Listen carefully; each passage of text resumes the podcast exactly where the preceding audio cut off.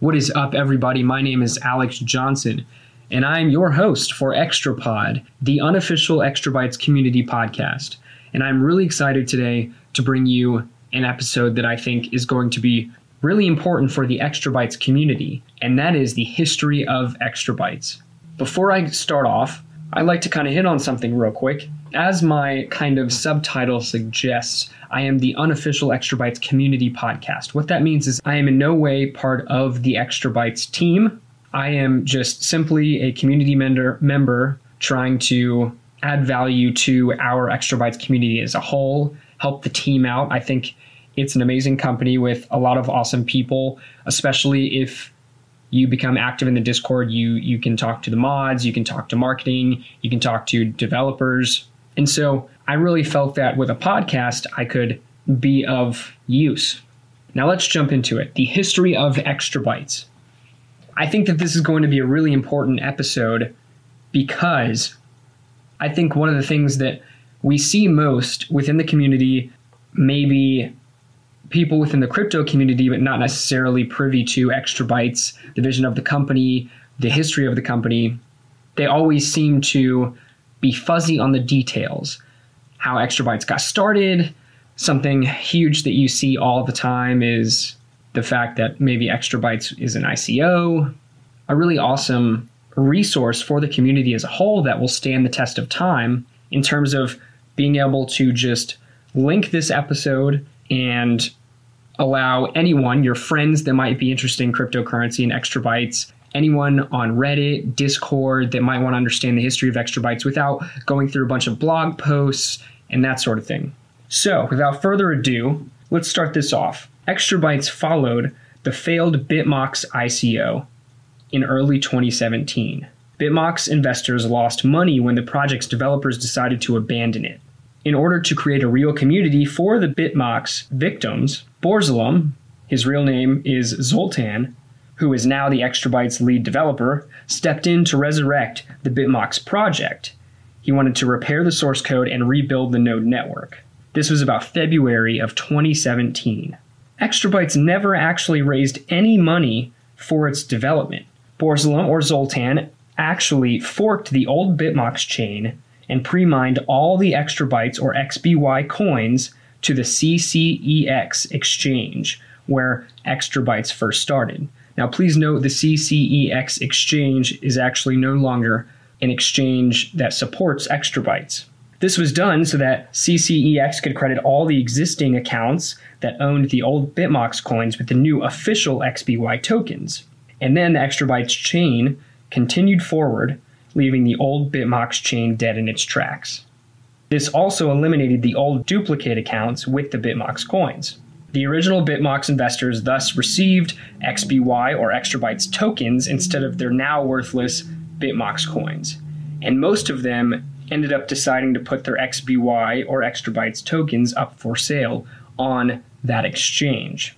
So, the important takeaway from that entire segment, if you take away one piece, it is that Extra Bytes never raised any funds for development or for the project as a whole, there was no ICO. It was just a forked chain in which extra bytes tokens were given to old BitMox token holder or coin holders. And that is a huge piece of FUD that I see on a daily basis. Specifically, I saw it today in, in a cryptocurrency thread on Reddit. Moving on, let's talk about the very first static node registrations. The very first static node registrations were programmed to start at the 25,000th block height and end at the 50,000th block height. The important piece to note here was that there was no control over the day or time that this registration actually occurred. There was a window expected, but because proof of work was actually still part of the chain at that time, different blocks were achieved at different lengths of time hence why it was programmed to start at specific block heights as opposed to a specific time of the day, let's say. So this ended up occurring mid April to mid May of 2017. I'd like to note that you can find the Block Explorer on the extrabytes.global website, and that's pretty cool to see. It's very easily accessible. I actually personally just looked at it for the first time today. So, in terms of nodes you can find on the Extrabytes website. Again, at the very bottom of the front page, there are 374 level 1 nodes registered from that time. Now, at that time, my understanding is that the requirement was 500,000 extrabytes or XBY tokens needed to be locked up per node.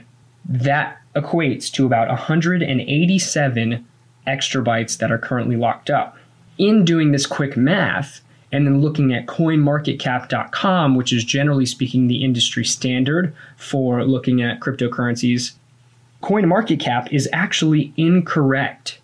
So CoinMarketCap is correct in saying that there are 650 million total extrabytes. However, their circulating supply is actually low by 33 million extrabytes, which is crazy because although it's pretty easy to understand that they may not be able to keep up to date with over 2,000 coins and tokens on a daily basis.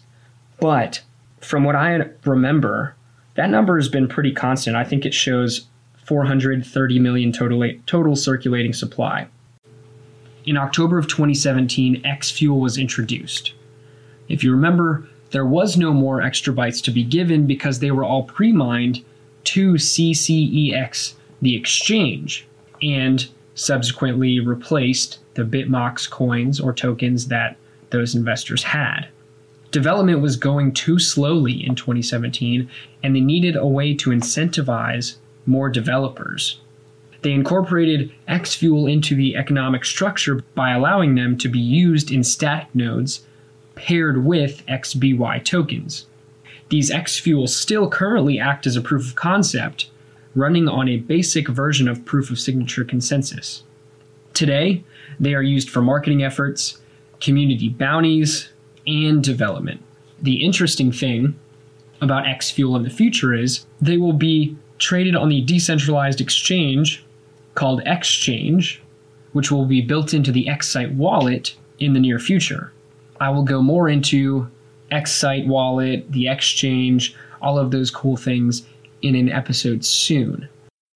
Next up, in December 2017, Zoltan or Borzalom mentioned that the team was pretty set on coming up with patents for the proof of signature consensus algorithm technology because it was so much more advanced than the other consensus algorithms that were on the market at the time, such as proof of work and proof of stake.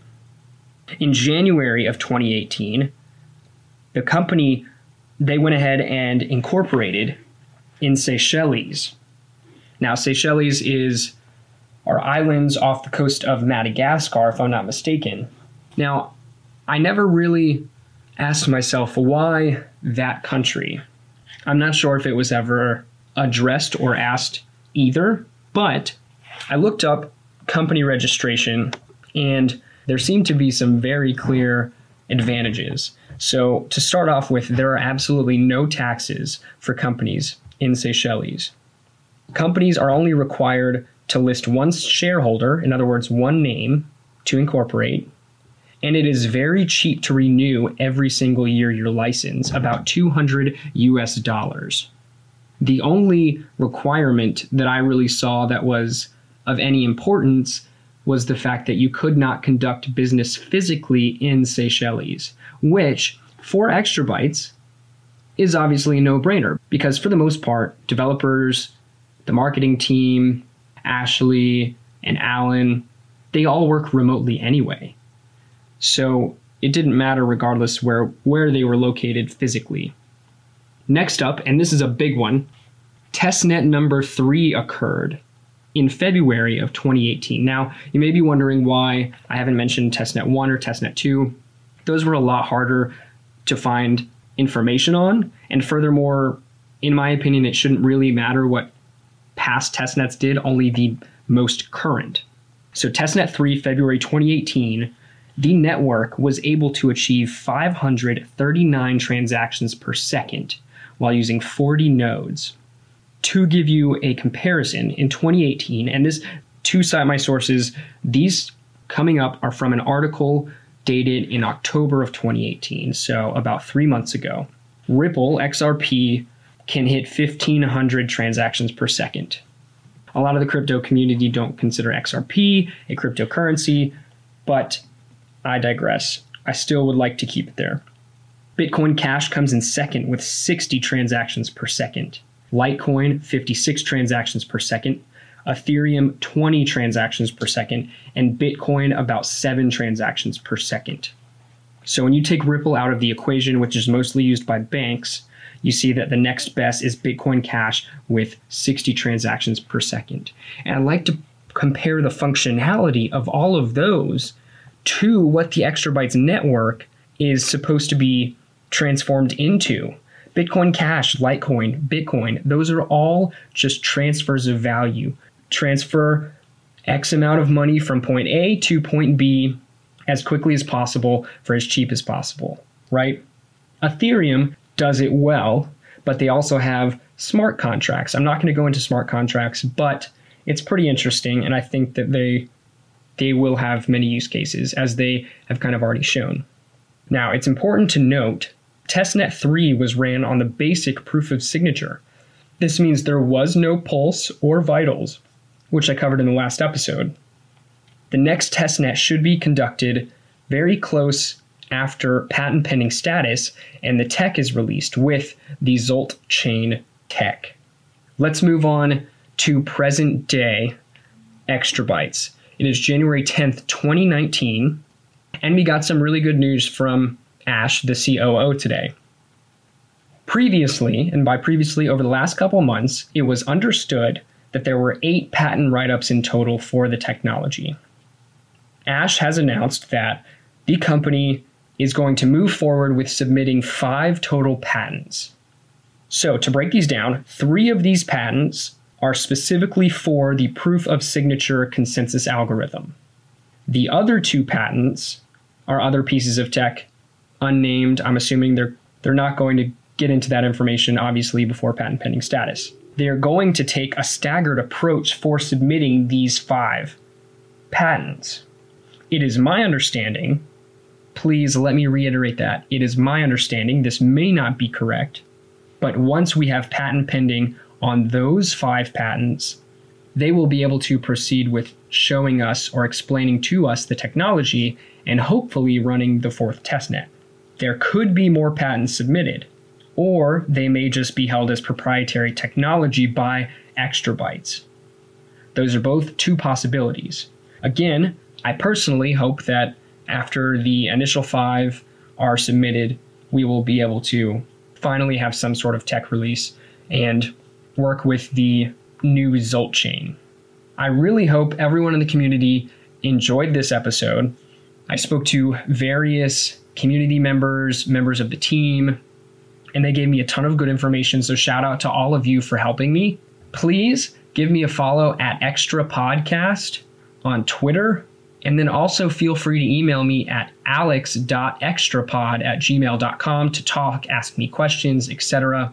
I'm really excited to keep contributing to the community. I hope that all of you feel that I'm adding a significant amount of value and have a great rest of your week.